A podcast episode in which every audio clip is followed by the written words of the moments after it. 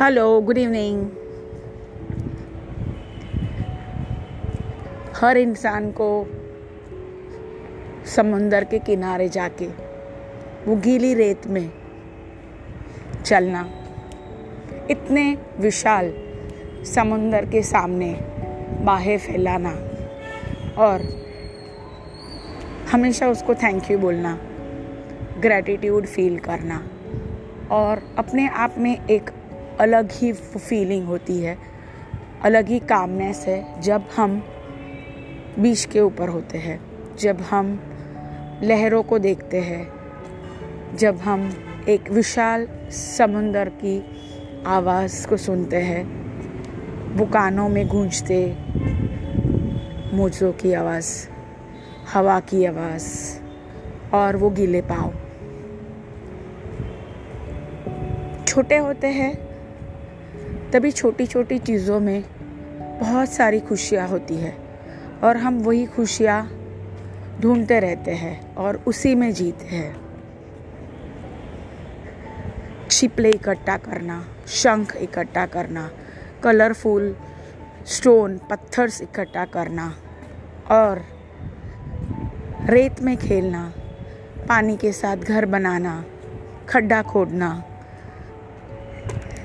ऐसी सब बातों में एक अलग ही माइंडफुलनेस है, अलग ही कामनेस है, जो हम एंजॉय करते थे जब हम छोटे थे।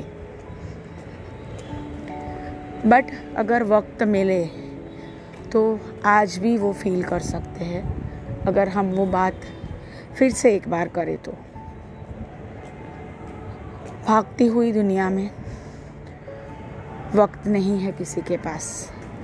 फिर भी जब इंसान एक समुंदर के पास जाता है तो ठहर सा जाता है और ग्रेटिट्यूड में चला जाता है।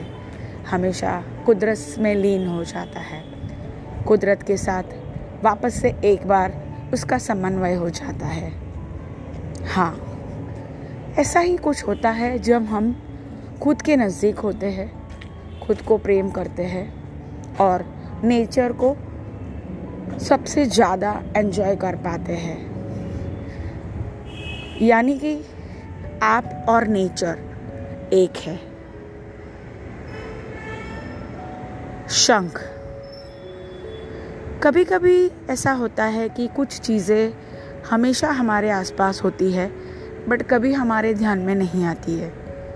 कुछ चीज़ों को हमारे स्क्रिप्चर्स में, हमारी संस्कृति में इस तरह से बनाया गया है इम्पोर्टेंस दिया गया है कि वो हमेशा भगवान के पास रहते हैं। बट ऐसा क्या है कि कुछ हमें याद दिलाने के लिए वो मंदिरों में रखा गया है, वो भगवान के नज़दीक होता है, ताकि जब भी हम ईश्वर के नज़दीक जाए, ईश्वर के संपर्क में आए, उस चीज़ों का इम्पोर्टेंस समझ पाए।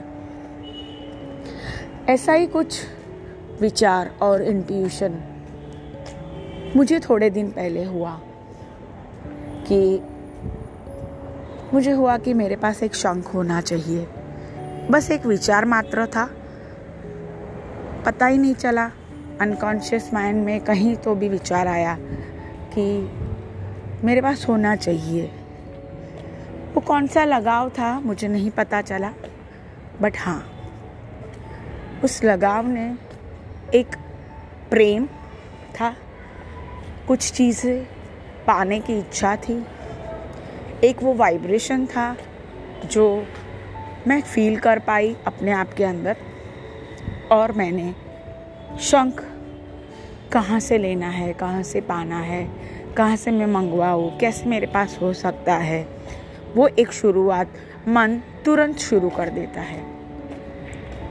जैसे ही मन में विचार उठता है, आप उस चीज़ के नज़दीक जाने लगते हो। और विचारों से उस चीज़ को अपने जीवन में आमंत्रित करते हो। साइंस ऑफ़ कॉन्च शंख का साइंस बहुत सारे स्क्रिप्चर्स में समुद्र मंथन के दरमियान ये शंख मिला था। और उसकी इम्पोर्टेंस उसकी पूजा शंखनाद, जो अपने आप में एक ओमकार का ध्वनि है। भगवान विष्णु, जिनको हमेशा अपने पास रखते थे। प्रॉस्पेरिटी की देवी, लक्ष्मी, हमेशा आपके पास है। जब भी आपके पास ये शंख है। बहुत सारी कथाएँ हैं, जो इनके साथ जुड़ी है। बट इंपॉर्टेंट है कि आप कैसे कनेक्ट होते हो उस एक बात से, जो फीलिंग है।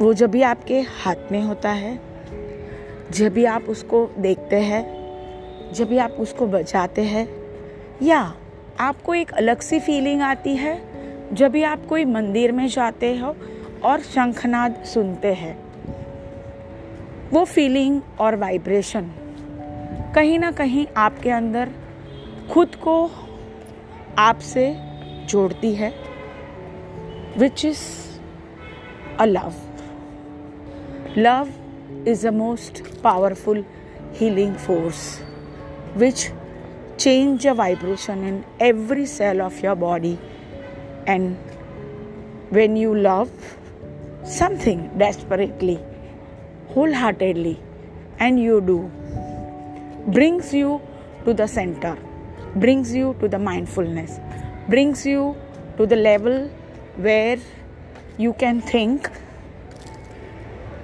where you can feel balance, peace of mind, and a complete happiness.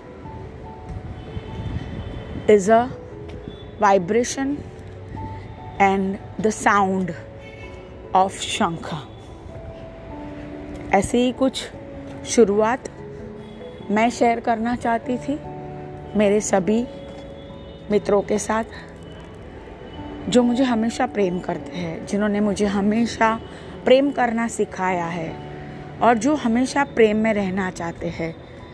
तो आज मैंने वर्कशॉप कंडक्ट किया और ज़्यादा से ज़्यादा लोगों तक पहुँचाने का एक प्रयास किया। जिन लोगों ने जुड़ के पार्टिसिपेट किया, मैं उन सभी का धन्यवाद करती हूँ। जब भी कोई अच्छी चीज़ हमारे पास आती है, मिलती है या हम सीखते हैं तो उसको ज़रूर हम अपने मित्रों से फैमिली मेंबर्स से शेयर करें और उनको सही लोगों तक पहुँचाए जिनको उनकी ज़रूरत है। क्योंकि खुद से कनेक्ट होना, खुद की फीलिंग का एहसास होना और बस वो प्रेम को फील करना, अपने आप में एक हीलिंग होती है।